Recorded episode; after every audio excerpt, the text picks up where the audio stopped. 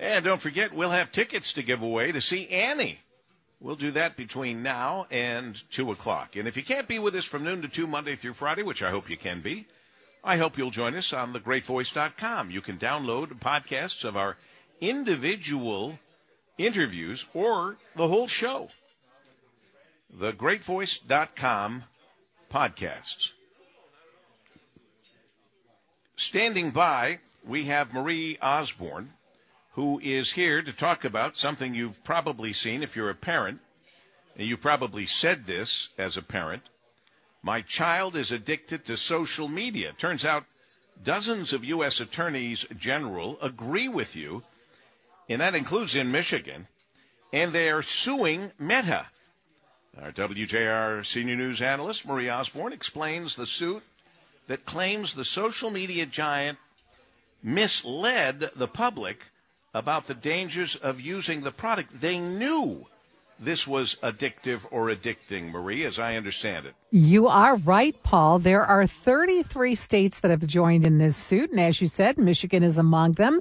The suit specifically claims Meta, which owns Facebook and Instagram, knowingly designed and deployed features on Instagram and their other social media platforms that purposely addicted children and teenagers. The suit was filed in California and it says Meta has harnessed powerful and unprecedented technologies to entice, engage, and ultimately ensure youth and teens continue to watch. Children have been targeted for advertising for years. That idea to get a child to desire a product at a young age and then continue to buy the product as adults. That's what it's about. Research has found that the use of social media platforms is associated with depression, anxiety, insomnia, interference with education, and even daily life. Meta says it's disappointed in the lawsuit. It had hoped that the states would work with the companies across the industry to create appropriate standards. Mark Zuckerberg, who of course is Meta's, chief executive, has defended in the past the company's handling of content. Eight other states followed uh, with similar suits, bringing the total taking action against Meta to 42. This, by the way, Paul, impacts the company's bottom line. Meta shares fell 0.6% on the NASDAQ following the announcement of the suit. And one last thing here the end game clearly is that Congress has been unable or unwilling to pass legislation limiting social media's reach to kids. So by doing this, states hope to push the companies to be more diligent or more rigorous in policing themselves. You know, this has been a problem for a very long time in a lot of ways, but Meta and social media has pushed it now into the forefront of being an irresistible, mm-hmm. harmful product for our kids. To, to, pretend that people haven't been trying to get our kids is denying that when you go into a store, even a supermarket, and you're pushing a kid in a stroller or in the in the uh, the cart that there are things at their level that they see mm-hmm. that are there because they know that the kids are going to say, Mama, I want this. Mama, I want that. This has been going on forever.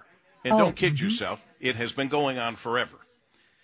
But to say that these people understood that they were harnessing a powerful and an unprecedented technology to entice, engage, and ultimately ensnare youth and teens and to addict them, I know it's going to be hard to prove. But if they can prove it, there should be real punishment here. Real punishment. I fear there won't be because there's too much money involved. But you agree, Marie? There should be real punishment if they knew what they were doing and still did it? Absolutely, but there is some evidence already. Uh, you'll remember that there was a whistleblower who testified on Capitol Hill about all this, and she said that um, Meta knew how Facebook and Instagram were ensnaring kids, that they knew how it worked on kids, and they continued with it. So some of that evidence is already out there, um, and one of them's a whistleblower who used to work there. So they, they are aware of that and that they are bringing these kids in and keeping them there. Look at your own self when you're scrolling through. How many times do you hit an ad or you hit something and, oh, what's that video or what's this? You're being enticed too. What do you think that's doing to kids? Unbelievable. It, it, we know it's doing bad things, and parents are finally stepping up. Uh, this uh, TikTok and Google and YouTube already face hundreds of lawsuits mm-hmm. filed on behalf of children and school districts about the addictiveness of social media. This is no different than getting people hooked on cigarettes, and the tobacco companies got away with that. They knew what the hell they were doing. They killed people, and we still slapped their hands. That was it.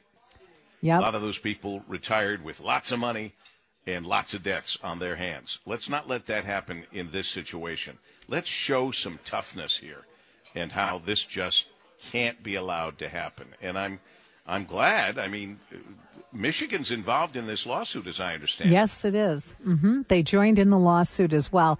And um, uh, to your point, too, I heard uh, on the Today Show today Savannah Guthrie saying, because she has young children, and she says, I don't know of any other product that parents willingly hand over to their children without really knowing the complete ramifications or dangers of that product.